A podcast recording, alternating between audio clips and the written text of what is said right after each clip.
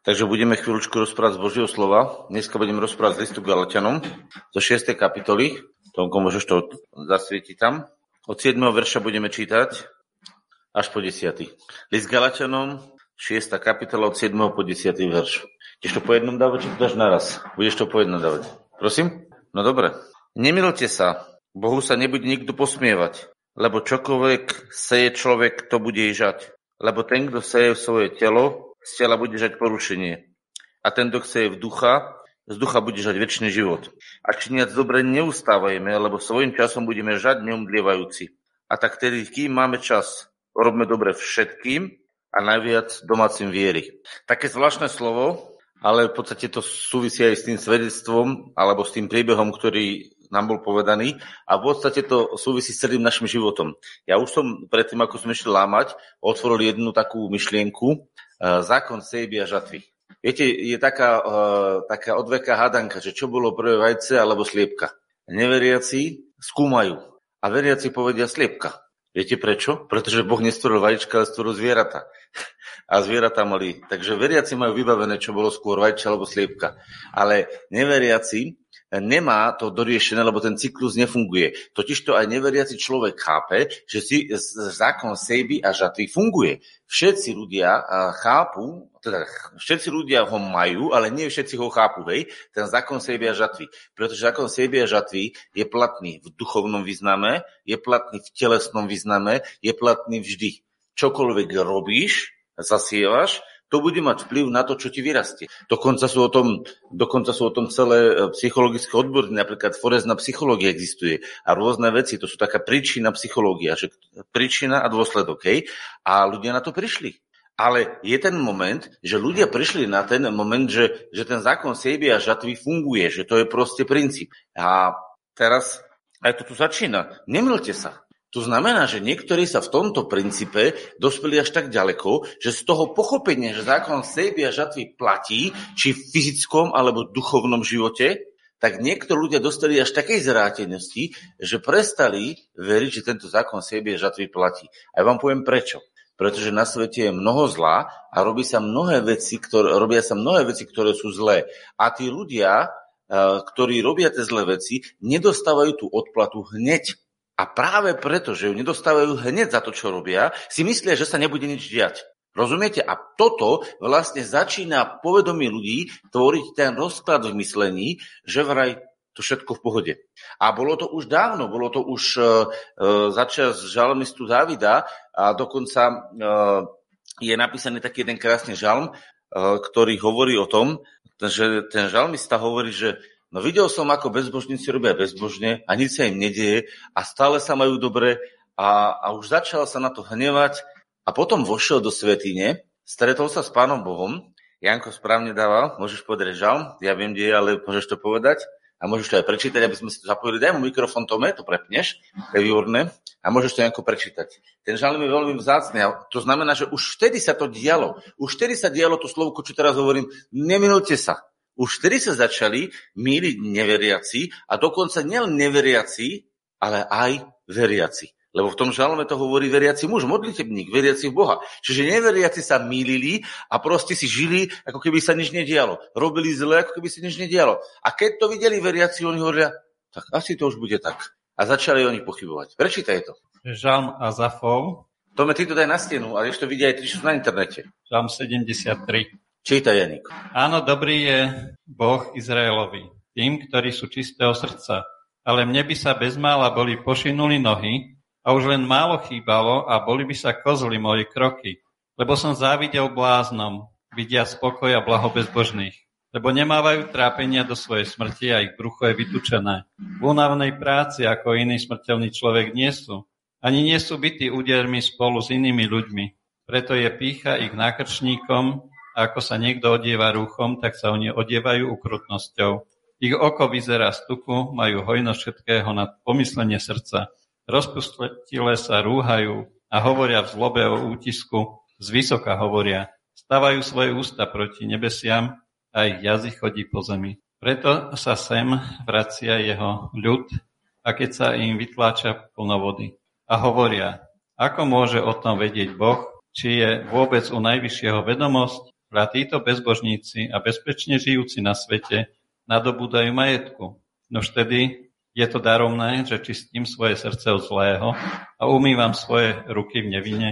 Keď som pritom bytý údermi každý deň a káraný každého rána. Keby som povedal, budem tak rozprávať, hľa zaprel by som pokolenie tvojich synov.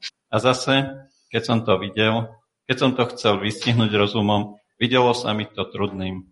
Až keď som vošiel do svetíň silného Boha, vtedy som porozumel, aký bude ich koniec. Áno, postavil si ich na koských miestach a spôsobíš to, aby sa zrútili na hromadu. To stačí. Prosím ťa ešte otvor kazateľa 8, 11. verš. Kniha kazateľ 8, 11. verš. To je takisto zo starého zákona. Áno. Kazateľ 8.11. Pretože sa i hneď nevykonáva súdny výrok za zlý, zlý skutok, preto je plné srdce synov človeka v nich robiť zlé. Ďakujem. To znamená, že tu máme odokryté dve veci.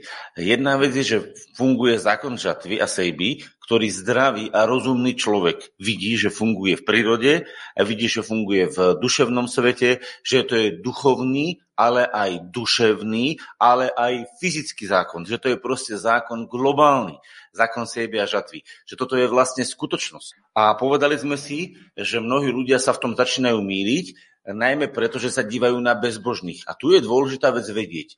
My musíme porozumieť, na čo sa dívame, čo nás v živote inšpiruje. Takže ak sa ja dívam na bezbožných, čo sa robí v živote bezbožných a z toho si vyvodzujem, ako bude môj život fungovať, tak viete, čo vlastne robím?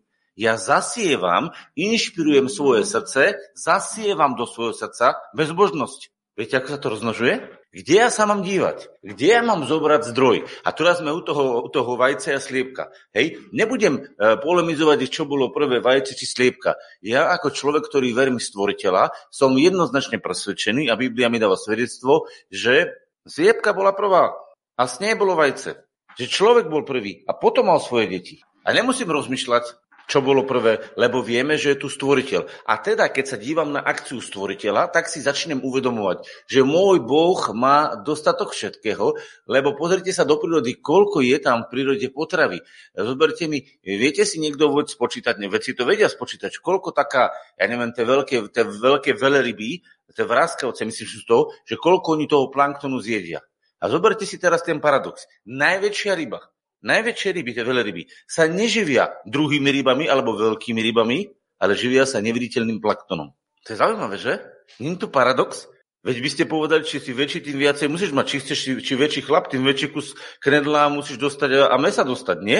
A nie, že vám nasypú neviditeľný prach a budete chodiť ako veľký a budete lízať. Viete si predstaviť v praxi, že by si vám namiesto večere nasypali na stôl neviditeľný prach a máte to lízať? A že sa najete? To je v podstate s tou veľrybou. Tá veľryba ide a ona ten neviditeľný prach, tým sa živí. A je najväčšie zo všetkých, tak asi najviac potrebuje. Ale Boh to vymyslel tak, že toho planktonu sú obrovské, obrovské masy. Prečo to hovorím? Boh celú prírodu vymyslel tak, aby mala dostatok všetkého. Aby malo dosť. Pretože uh, dneska poviete, ako to, že není dosť? No pretože ľudia sú sebeckí a dívajú sa, inšpirujú sa na to zlé. A preto zabrzdili zákon siebie a žatvy. Zoberte si, keby ste išli na Ukrajinu alebo do Ruska, čo sú tam tie černozeme a čo je tam obrovské pôdy. To keby ste začalo hospodarovať poriadne, tak by bolo potraviny nie pre nás, ale pre celý svet. Prečo je to zablokované? Pre ľudské nepochopenie a inšpiráciu zlom. To znamená, ak ja v živote chcem mať tento zákon platný a chcem, aby sa v môjom živote uskutočnil, tak ja najskôr sa musím dobre nastaviť, lebo to nastavenie a nasmerovať rozhoduje, ako ten zákon bude fungovať. A teraz ukážem v čom. Keď ukážem a nasmerujem sa na Pána Boha, ktorý je dobrý a ktorý nám má všetkého dostatok a z tohto dostatku stvoril vo svojej mudrosti všetko. A prosím pekne, niekto povie z ničoho. Áno, Biblia hovorí, z ničoho vzniklo všetko. Ale v podstate, keď ideme do dôsledku, nebolo to z ničoho, lebo to bolo z Boha. To nebolo, že, viete, pre naše ľudské oči, a Job to tak konštatuje, myslím, že Job to hovorí, alebo kto to hovorí, ktorý, ktorý človek, keď konštatuje, díva sa na svet, že z ničoho povstalo všetko.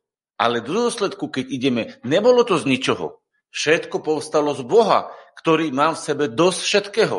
Ale pre ľudské oči, keďže Boh je ducha je neviditeľný, tak sa to zdá ako keby z ničoho. Ale z tohto prebytku energie, z tohto prebytku dobra, z tohto prebytku lásky, z tohto prebytku každého druhu e, dobra vlastne vzniklo všetko. A tu, keď sa ja nastavím a na tento smer sa zamerám, tak to je prvé správne nastavenie, aby som si mohol zobrať a zasiať do svojho vlastného života a vtedy som vlastne v súrade s Božím stvorením. Viete prečo? Pretože Boh ma stvoril na svoj obraz. Čo je obraz? Videli ste zrkadlo? Viete, čo sa deje v zrkadle? Keď sa vidíte v zrkadle, vidíte tam seba. Ste to naozaj vy? Povedzte mi, keď sa vidíte v zrkadle, ste to naozaj vy? Nie, to je váš obraz. Rozumiete? To nie ste vy, to je váš obraz. A jak je to možné, že vidíte obraz?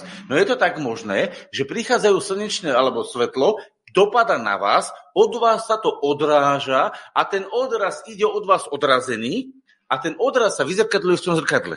To znamená, keď Boh stvoril človeka na svoj obraz, tak stvoril to, aby on zrkadlil, aby on vyjadroval jeho. Bol človek Bohom? Nie.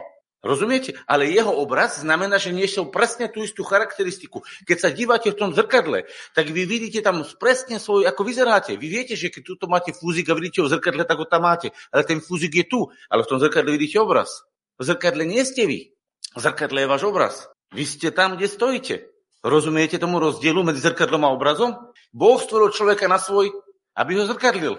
Znamená, že človek je Bohom? Nie. Človek je z Boha. A preto tento človek sa môže rozhodnúť, či bude zrkadliť Boha, alebo bude zrkadliť niečo iné. A tí, ktorí si myslia, že človek je Bohom, tak potom dochádzajú do milného stavu, že človek sebe obsahuje dobro aj zlo, to znamená aj Boh sebe obsahuje dobro aj zlo nesprávna úvaha. Viete prečo? Pretože bol nesprávny začiatok. Boh v sebe neobsahuje aj dobro, aj zlo. Boh v sebe obsahuje iba dobro. A je dobro, ktoré je v Bohu. Lebo Boh je dobro, je múdrosť, je láska, je svetlo. A potom je tu druhá, temná strana. A tieto strany nie sú spojené napriek tomu, že teraz znamená také cudzie slovo, že koexistujú. Existujú spolu vedľa seba, ale nie sú spojené. Ani nie sú zrastené. Pretože keď prídete do úsledku, v Bohu je všetko. A teraz niekto povie, ak je v Bohu všetko, tak je v Bohu aj diabol. Milná predstava. Rozumiete? Boh sa s tým nikdy nestotožní. Napriek tomu, keďže Boh všetko obsahuje a Boh e, je tu všade, tak on vie presne, čo sa deje v diablovej ríši. On presne vie, čo sa deje v zle. On tomu rozumie. Ale to ešte neznamená, že Boh je v tom.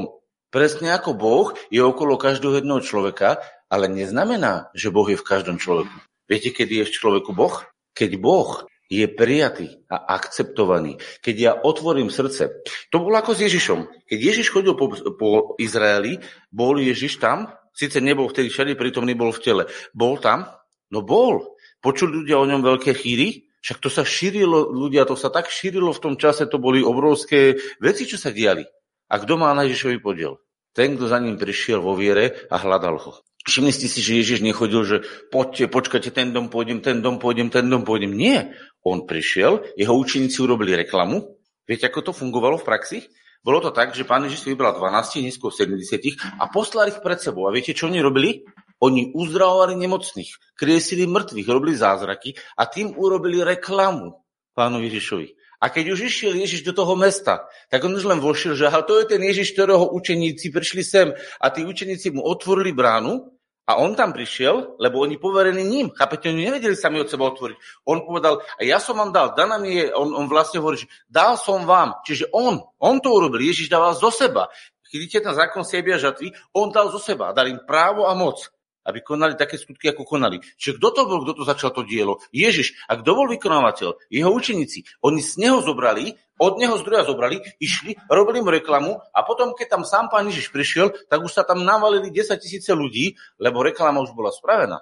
Ste niekedy na tým takto rozmýšľali, preto tam boli tí učeníci. Prečo ich poslal dopredu chodiť po mestách, ktorých tam boli? Lebo tam potom sám neskôr prišiel do tých miest. A tam už bola reklama. Takže keď on už prišiel, tak on už mal tých letačníkov nosičov, tých, čo robili tie zázraky, už mal poroznášané. Rozumiete? Už tá akcia bola urobená v tom meste. A on keď tam došiel, tak sa celé mesto zbudlo, pribehlo k nemu a už len uzdravoval jedného za druhým. A robil zázraky jeden za druhým. A mesta, ktorí tomu neuverili, tak neurobil mnoho divov, iba čo na pár ľudí vložil ruky a uzdravil.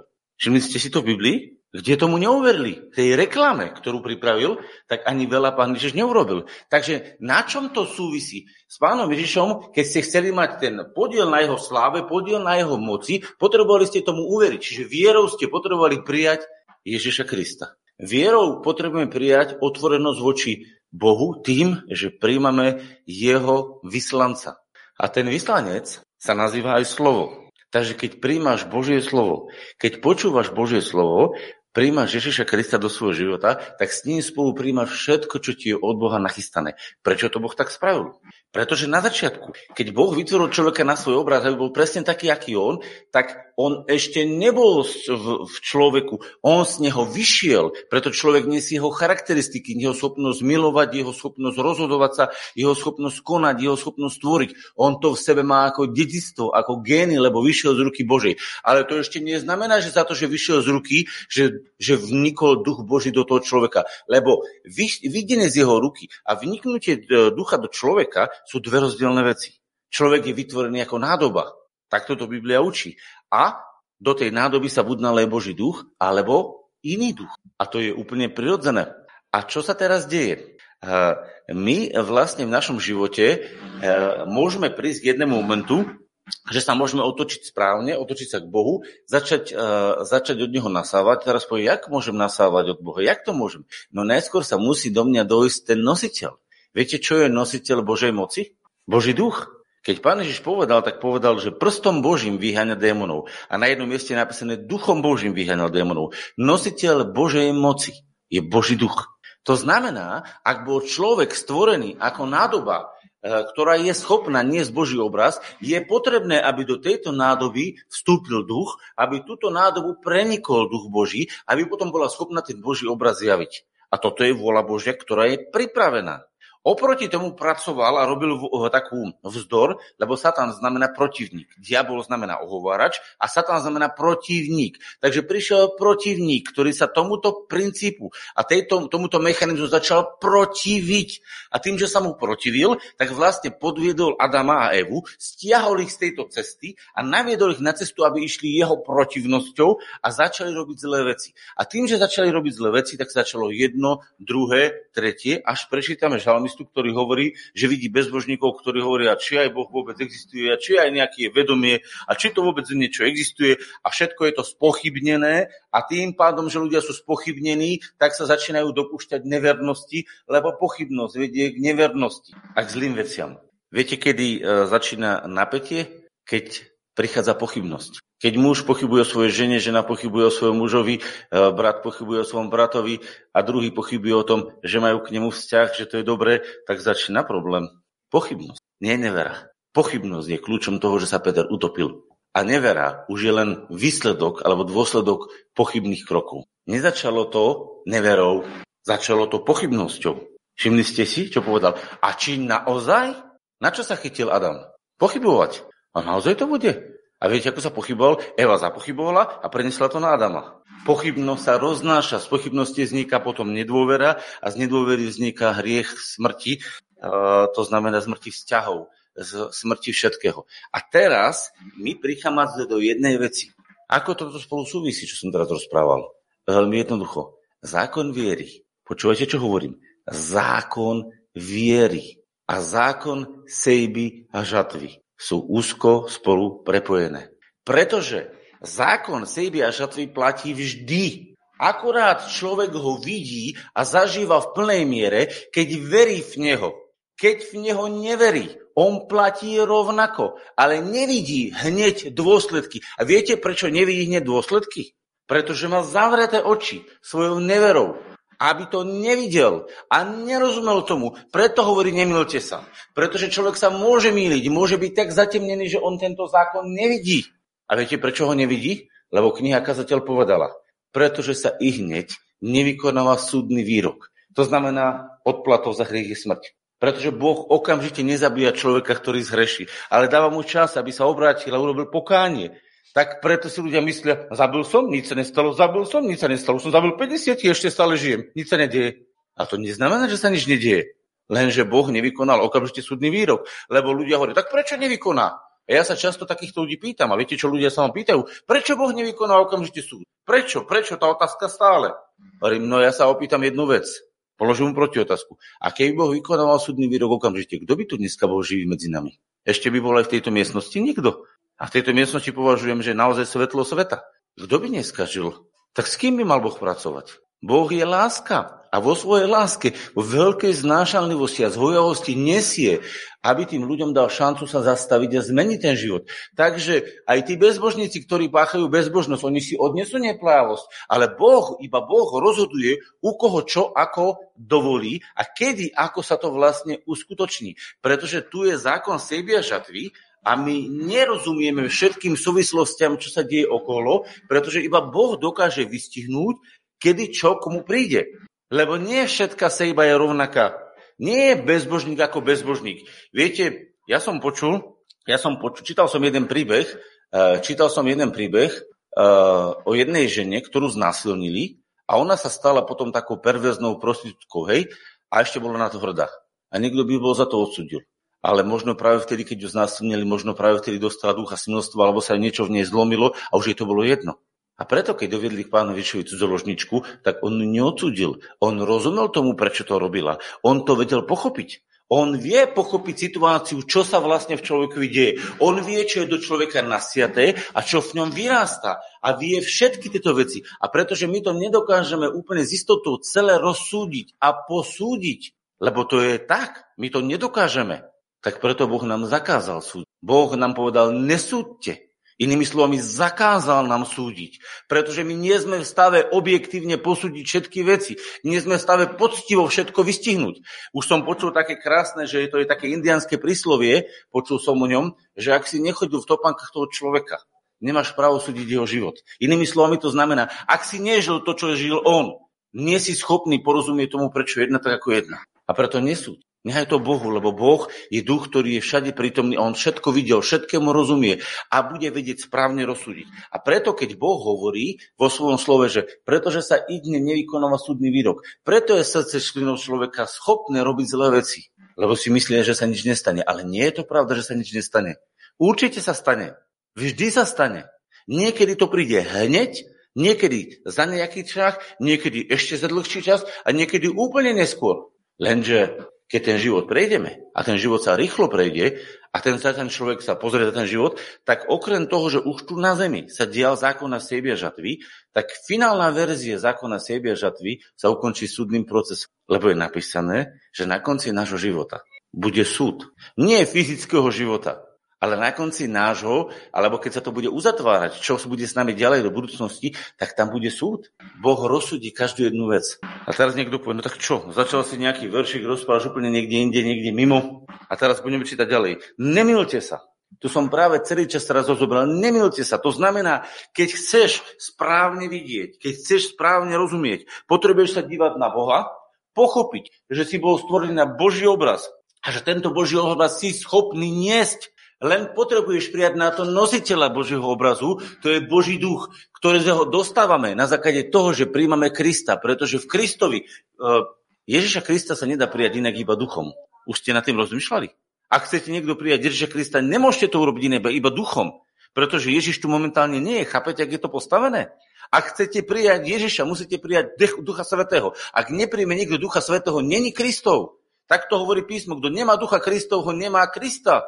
Nevieš prijať Krista iba duchom. To znamená, Boh to tak vymyslel, aby ak chceš prijať Ježiša, si ho potreboval prijať v duchu. Potrebuješ ho prijať v duchu, ktorý sa začne prejavovať, začneš než Boží obraz a otvoríš sa na to, aby si niesol Božie myšlienky. A vtedy si od pána prijal a preto môžeš kázať alebo rozprávať, svedčiť. Inak nemôžeš. Nikto nemôže kázať o Ježišovi plnohodnotne, pokiaľ nekáže z Ducha Svetého lebo to není potom to autentické. To není to potom to, čo Duch Svetý niesol. Sú ľudia, ktorí neprijali Ježiša a rozprávajú Ježišovi, ale nejako o uh, Božom synovi. Oni rozprávajú o ňom ako nejako mystikovi, učiteľovi, všeličo.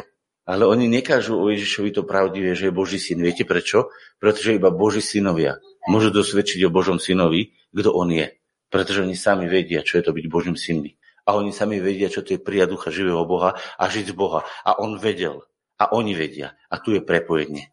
To sú pravoplatní svetkovia. To sú pravoplatní ľudia. Lebo počúvajte, keby ste prišli na súd a dajú vám svedčiť o nejakej, čo je dneska naš, našej populárnej, našej politike populárne, hej, sa svedčia ľudia, ktorí to neboli a ktorí e, tam ani, ani nevedia, si vymýšľajú. Ľudia moji, ak chcete mať svetka na súde, tak ten svedok to musel vidieť, zažiť, byť toho účastný, aby mohol dosvedčiť ten daný skutok. Súhlasíte? To iba v dnešnom modernom súdnictve sú svetkovia, ktorí sa volajú kajúcnici, ktorí tam nemuseli byť ani nič nemuseli zažiť, len preto, aby sa vykúpili z problémov, tak dokážu svedčiť aj, čo, si, čo sa nestalo. Ale to není normálne. To není normálne. A to sa dneska e, deje vo svete a to sa deje dokonca aj v, to sa deje dokonca aj v cirkvi. Vy ste vedeli vždy, čo sa deje vo svete, církev to v niečom opakuje. Vždy je to tak, budete ten princíp vidieť. A teraz sa vráťme k tomu. To znamená, že my musíme zažiť do tých Boha. My musíme zažiť stretnutie s Bohom, aby sme boli pravoplatní synovia Boží a aby sme ako synovia Boží mohli potom pravoplatne rozprávať, dosvedčovať, potvrdzovať to, čo sme zažili. Inak je to iba načítaná teória. To nie je skutočné. Ako budeme ľuďom rozprávať? Viete, ako keby som teraz ja išiel rozprávať, ako sa, ja neviem, v Grónsku e, lovia ryby. Ja môžem o tom rozprávať, len načítané z knihy. Možno, že to je aj pravda. Ale kto mi to bude veriť, keď som to sám ja nezažil a nebol som tam, rozumiete? Ja som není dôveryhodný svedok o tej veci.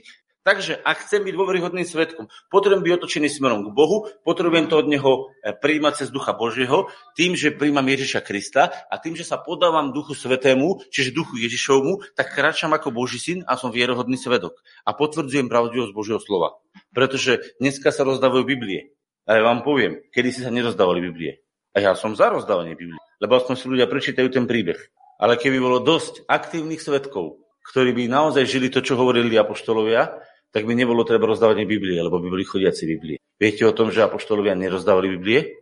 Oni si neboli Biblia, ani tlačiar nebola, boli len papírusové zvitky. A keď oni písali, tak napísali list a to bola vzácná vec, že napísali vôbec list. A zvitky starého zákona, to mali len v synagogách. Tam sa nikto k tomu nedostal. A ako chodili apoštolovia? Rozprávali, čo zažili s Ježišom a pán potvrdzoval ich slovo s chutkami zázrakov a moci. Tak sa to robilo. A tak to je správne. Iba sa už niekde pohľa doba, že aby sme my nemuseli robiť tie veci, ktoré robia apoštolovia, lebo už až tak ďaleko dospeli kresťania, že ani neveria, že také veci sa robia. Obrovská masa kresťanov už aj neverí, že to, čo hovoria Biblia, je pravda ešte dnes. Bude, akože my veríme v celú Bibliu. A hovorím, áno, tak veríš divia zázraky, veríš v uzdravenie, veríš v divotvornú moc? Nie, to už dneska neplatí. Tak jak veríš to, čo hovorí Biblia? Lebo Biblia o tom hovorí. Takže až tak ďaleko dospelo kresťanstvo, že vlastne toto odsudlo. A viete, čo sa potom nahradilo? No rozdávajú sa Biblie, lebo tam sa o tom píše. Lebo v živote toho, čo to robí, pravdepodobne to ani, ani on nemôže robiť. Tak sa radšej rozdá Biblia.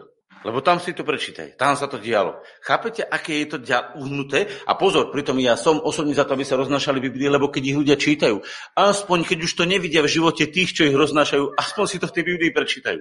A teraz som nikoho nesúdil, iba vysvetľujem, ako to je. Takto to dospelo. Preto uh, dneska sa rozšíruje, rozšíruje to, čo je napísané, ale to, čo Boh žiada, aby sa rozširovalo to, čo je žité. A potom k tomu patrí aj to, čo je napísané. Aby to, čo je žité, sa súladilo s tým, čo je napísané. A viete, ako sa to deje? Keď zákon sejby platí, keď ja od Boha príjmam to dobré, naplním sa tým dobrým a to dobré rozsievam a potom to dobré rozsievam. A tí ľudia to vidia a zoberú Bibliu a prečítajú. On robí to, čo robí sa v Biblii. On hovorí v jazykoch, v Biblii hovorí v jazykoch. On uzdravuje, Biblii uzdravovali. On robí dobre, Biblii robili dobre. Tak sa im to začína zhodovať a ľudia môžu začínať rozmýšľať, že existuje ten princíp zákon sejby a žatvy aj platný. Ale ak nebude platný v našom živote tento zákon aj sejby a žatvy, prečo? Pretože hľadíme na bezbožníkov, ktorým sa to deje inak a berieme si príklad od bezbožníkov, ktorým sa to deje inak, tak potom čo sa má v našom živote potvrdiť? Vidíte, ako je zákon sejby a žatvy zviazaný zákonom viery? Zaujímavé, že? Zákon sejby a žatvy je úzko previazaný s zákonom viery. A preto písmo hovorí, nemilte sa, najskôr vyhadzuje tú neveru, najskôr vyhadzuje tú pochybnosť, nemilte sa. Bohu sa nebude nikto posmievať, lebo čokoľvek človek seje, to bude ježať. A potom prichádza zákon sejby a žatvy. Najskôr ruší zákon pochybnosti a zákon nevery. A potom nadvezuje zákonom viery na sejbu a žatvu. A ak si toto neuvedomíme, tak prídeme k tomu, niekto povie, no ale mne zákon sejby žatvy neplatí. Platí, ale je u teba obmedzený pre tvoju neveru. A teraz poďte, v čom obmedzený? V tom, že nemôže Boh vo tvojom živote doniesť všetko dobre, ktoré by chcel, pretože tvoja nevera mu to nedovolí. Zlo sa deje, tak či tak. Keď sa nedieje dobro, čo sa deje? Chápete to? Keď sa nedieje dobro, čo sa deje? No zlo. A čo Boh robí so zlom? Hneď ho trestá? No nie. Tak ten, čo zasieva zle a zle a zle a zle a zle a zle, tak Boh čo robí? Zhovieva, zhovieva, zhovieva a čaká. A niekedy povie už dosť. Rozumiete, čo sa vlastne deje? Takže zákon viery umožňuje v našom živote dosiahnuť zákon sebe a žatvy dobra. Lebo čím viacej dobra zoberieš, tým viacej dobra odozdáš. Apoštol Pavol prijal, aby vydal. Čím viacej lásky od Boha zoberieš, tým viacej môžeš rozdať. Keď lásku nemáš, ako môžeš dať? Keď žena nemiluje svojho muža, jak môže milovať muž cítiť lásku? A opačne. To sa nedá. Čiže ja musím prijať tú lásku, aby som mu mohol dať. A niekto povie, no dobre, no ale ten muž alebo tá žena, áno, v ľudskom živote takže nie je vždy láska. To je pravda. Preto sa to deje tak, lebo muž, žena nemusia sa milovať, brat, brata nemusí milovať, priateľ, priateľa nemusí milovať, lebo človek nie je dokonalý. Ale u Boha to nie je tak, lebo Boh je dokonalá láska. Takže keď sa niekto obráti k Bohu, k svojmu stvoriteľovi, vždycky nájde lásku, lebo Boh je láska.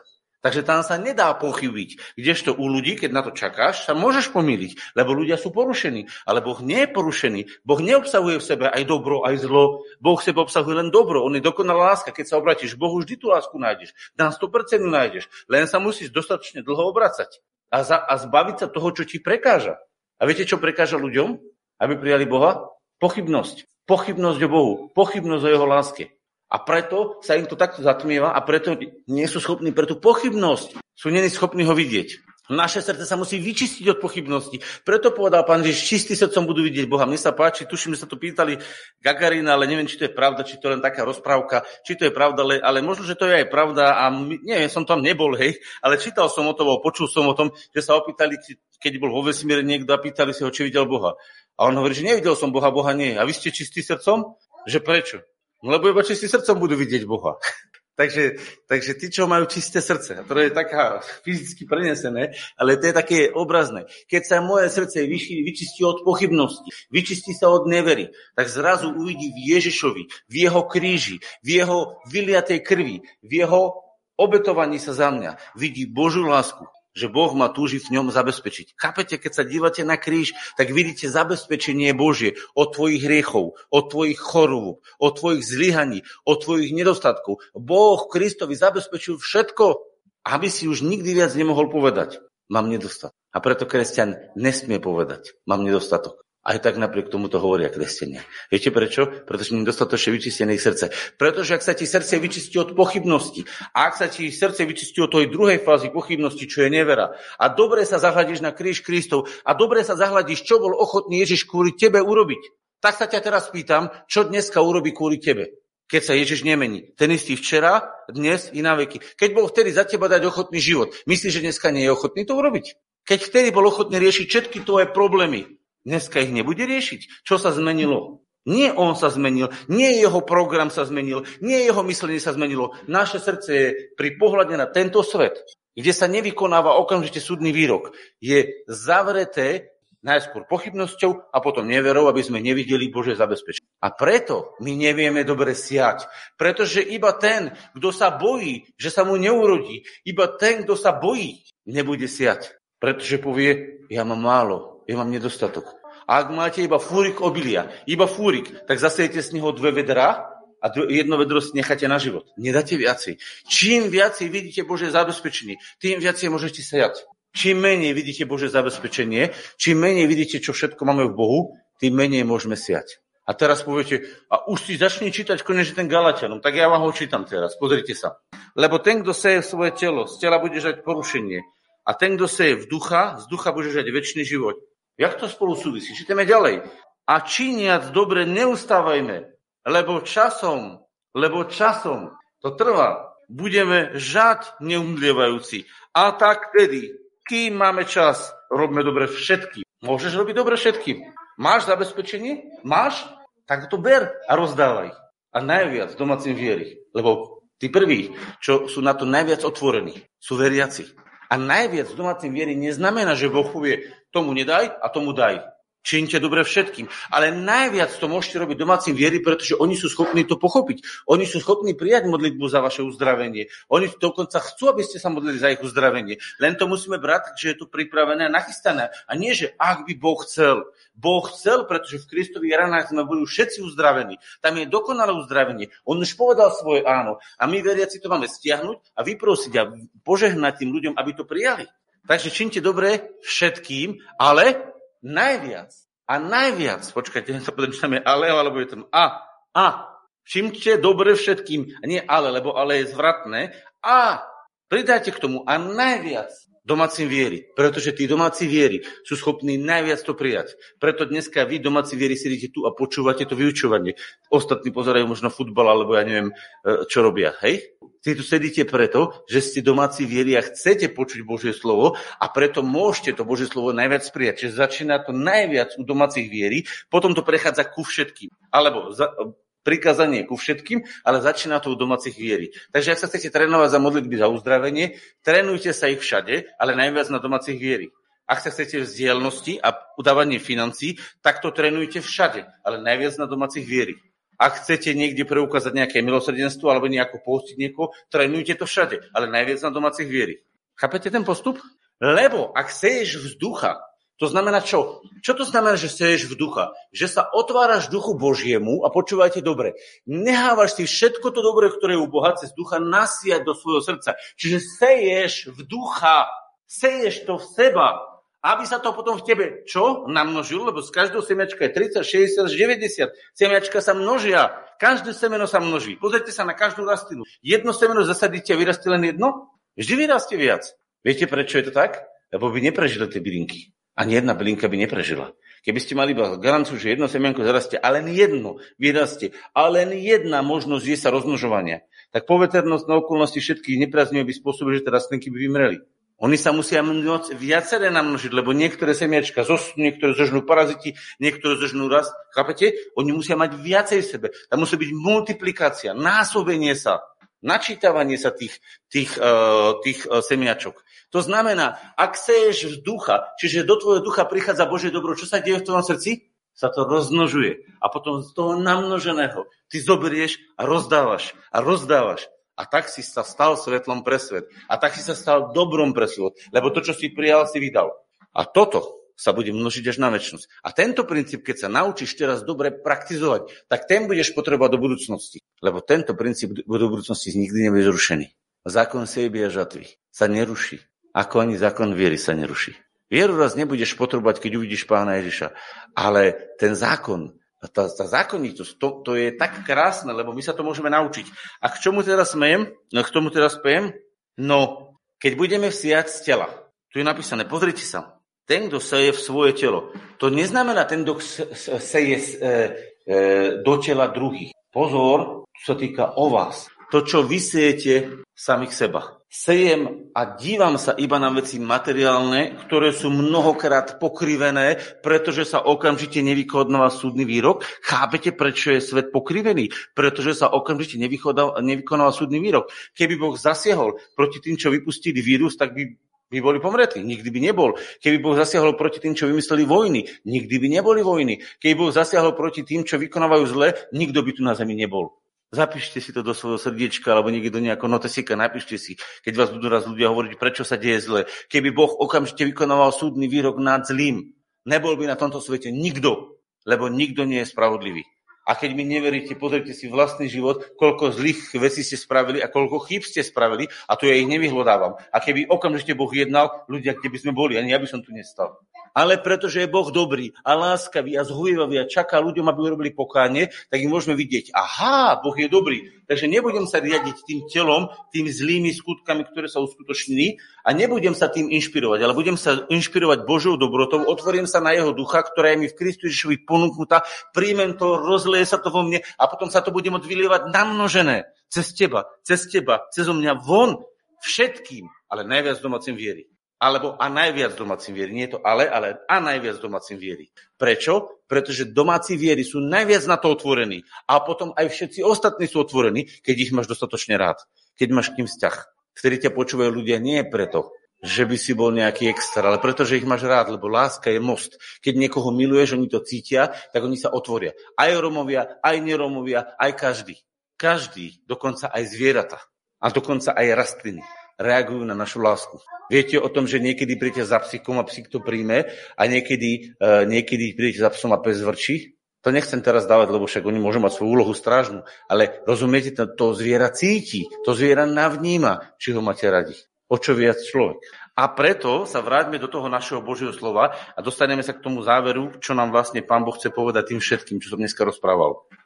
V živote platí zákon sejby a žatvy. Aby zákon sejby a žatvy mohol byť plne zjavený na mojom živote, musím najskôr prísť zákon viery. Bez zákonu viery sa zákon sejby a žatvy neodokrýva pred mojimi očami a nie sme v ňom aktívne zapojení a preto sa nemôže tak aktívne zjaviť v našom živote napriek tomu, že platí. Tí ľudia, ktorí majú zakalené srdce neverou a pochybnosťou v Božiu dobrotu, nemôžu tú Božiu dobrotu zjavovať. Tí, ktorí ľudia majú neverou a pochybnosťou zaveretú dobrotu svojmu svojmu mužovi, nemôžu mu ju prejavovať. Tí, ktorí majú svoju neverou pochybnosťou zavretú Božiu dobrotu k tomuto svetu, nemôžu ju prejavovať. Lebo, aby si ju mohol prejavovať, potrebuješ sa otvoriť na Boha, ktorý je dobro, ktorý ti v Kristu Ježišovi zabezpečil všetky druhy dobra. Vrátanie zdravia, vrátanie financí, vrátanie odpustenia hriechov, vrátanie uzdravenia, vrátanie akéhokoľvek druhu dobra, ktorý si vieš predstaviť. To všetko ti Boh Kristu Ježišovi dáva hovorí ti áno na to. A ty teraz to vierou príjmaš, rozmnožuješ to vo svojom srdci a potom to ďalej posielaš. Napríklad modlitbou za, ne, za chorých. Napríklad financiami, keď niekoho to potrebuje podporiť. Napríklad pohostením, keď niekto potrebuje. Napríklad láskavým slovom. A môžete dať milión príkladov, ako môžete robiť dobre všetkým a najviac domácim viery. A viete, kedy sa toto zastavuje alebo obmedzuje? Keď v našom srdci vznikne pochybnosť a neskôr môže vzniknúť aj nevera v, dobru, v dobrotu Božiu. Vtedy, keď sa to stane, my sme sa zablokovali sami. Stále to platí. Stále je Boh dobrý. Stále platí zákon viery. A stále platí zákon sebe a žatvy. Ale ja na tom nemusím mať podiel. A teraz si musím zvážiť, kde všade v mojom živote som si ja nechal srdce ovplyvniť zákonom pochybnosti a možno som dospel až do zákona nevery, len preto, že som sa inšpiroval tým zlým, ktoré Boh okamžite nepotrestal, pretože čaká a dáva milosť ľuďom, aby urobili pokánie. Rozumiete? Preto je také nebezpečné zadívať sa do sveta, do tela, do tých hriechov, ktoré sa dejú, do tých zlých vecí sa zadívať, pretože keď sa do nich zadívate, budete ako žalmista, ktorý povie, už som sa šmikol, už som sa už totálne skoro spadol. Až keď vošiel k Bohu a zadíval sa na Boha a pozrel sa správnym pohľadom v tej svetini, pochopil, že Boh má na tým všetkým ruku a že on si to všetko vyrieši svojim časom. A že preto není treba, aby on súdil, ale aby sa nasájaval a napájal Božím duchom. A viete, čo robia kresťania? Namiesto toho, aby sa takto točili na Božie dobro a nasávali a napájali to do seba, rozmnožovali to vo svojom srdci a potom to rozdávali. To všetko je, prosím, pekne zákon sebia žatvy na základe zákona viery, rozmnožený v mojom živote. Tak namiesto, aby toto robili, tak oni sa dívajú do sveta, všetko posudzujú, rozsudzujú a súdia. A robia to, čo nemajú. Lebo našou úlohou je rozsievať dobro, nesúdiť, lebo súdiť bude Boh. Keď Boh, sám všemohúci tvorca, má právo súdiť a nesúdi hneď, väčšinu z toho, čo sa deje, nesúdi hneď. Niektoré súdy urobí, lebo on je Boh. On si robí, ako chce, ako uzná za vhodné. Tak prečo on, ktorý znáša vo veľkej zhovivosti a okamžite nesúdi, prečo by chcel odo mňa neschopného, nevidiaceho, neporozumeného človeka, aby som ja chodil a všade chodil s kosačkou a všetko kosil a súdil. A napriek tomu nám toto je najbližšie. Pretože nás tomu viete, kto navádza? Protivník. Pretože protivník potrebuje, sme sa medzi sebou hryzli, škriepili, súdili a bili. Lebo vtedy on šefuje. Pretože to sú jeho vlastnosti. A keď sa v nich hýbeme, tak sme vlastne v ňom ponorení a tým pádom nás ovláda. Tam, kde sú škriepky, herezie, závisti, krivé oka a neviem čo všetko, na seba, na druhých, tam vládne ten, komu to patrí.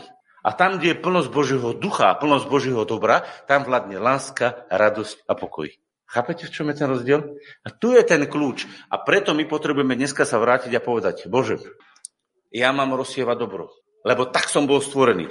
Ale aby som ho mohol rozsievať, potrebujem ho viac príjmať a preto sa dneska otváram pre teba a chcem ho viac prijať, aby sa namnožilo a aby som ho mohol potom rozdávať. Akéhokoľvek druhu. Pretože nebudem mať nedostatok ničoho dobrého. A viete prečo?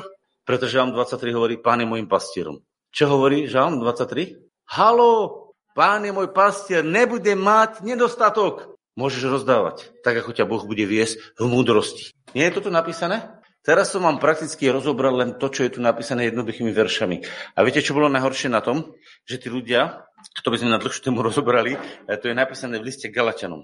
A tam sa píše o tom, ako eh, umelá zbožnosť, ako neotvorenie sa na Božieho ducha, ale umelá zbožnosť vyprázdňuje, vyprázdňuje tento zákon Božieho ducha. Lebo počúvajte, ak namiesto zákonu Božieho ducha, kedy duch prúdi, roznožuje v tebe dobro a ty ho rozdávaš, nahradíš tento zákon živého prúdiaceho ducha nejakým náboženstvom, tak si v najvyššej forme zasievania v telo. Lebo náboženstvo je najvyššia forma zasievania v telo. A niekto povie, čo? Náboženstvo je spirituálna záležitosť. Nie. Náboženstvo je najviac telesná vec na svete. Viete prečo? Pretože náboženstvo je moja vlastná aktivita, ktorou si chcem vyslúžiť spasenie. A Boh ho zavrel.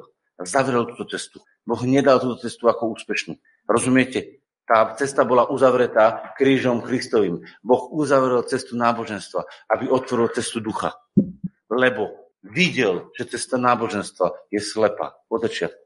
Cesta ducha je život, lebo duch je život. Cesta náboženstva, cesta rituálov, cesta bezduchých skutkov sú bezduché skutky. A preto Boh ťa povolal do živého vzťahu s ním, aby si sa otváral na jeho ducha, aby to cez teba prúdilo, aby sa to v tebe množilo a nie na to, aby si žil v náboženstve, ktoré ťa nakoniec zvalcuje a zničí. Vidíte, čo je tam napísané, aké to vážne a preto hovorí písmo, neminúte sa. Bohu sa nebude nikto posmievať. Nikto si z toho nebude môcť zrobiť srandu, lebo raz sa to ukáže. Raz sa to všetko ukáže že čo sme my vlastne robili. Či sme my boli otvorení na Ducha Božieho a či sme dovolili tomu dobru sa v našom živote množiť, alebo sme mali len svoje náboženstvo, ktoré je najvyššou formou telesnosti, ale sme mali, alebo sme mali nižšiu formu telesnosti, tu ani náboženstvo nie je, tu je len proste to klasické pohanstvo. A ukáže sa, čo sme žili. A viete čo? Ja to nesúdim. Ani vy to nesúdite. Lebo nám Boh zakázal to súdiť. Tu je na to Boh, ktorý to raz rozsúdi. A to je to najkrajšie. Pretože Boh to rozsúdi úplne objektívne a správne. A preto sa nemusíme zbať Božieho súdu. My, čo milujeme Boha, my milujeme Boží súd, pretože si uvedomujeme, že je dobré, keď Boh z nášho života vyhadzuje veci, ktoré sú zlé.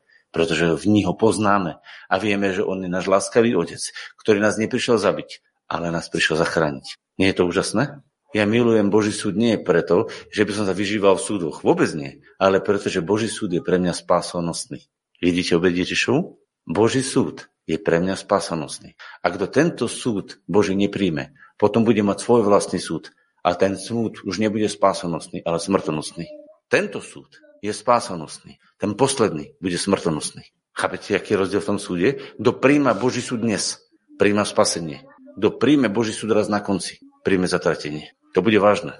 A preto netreba nám súdiť, nám treba Božie súdy prijať a akceptovať ich do života. Poďme sa modliť.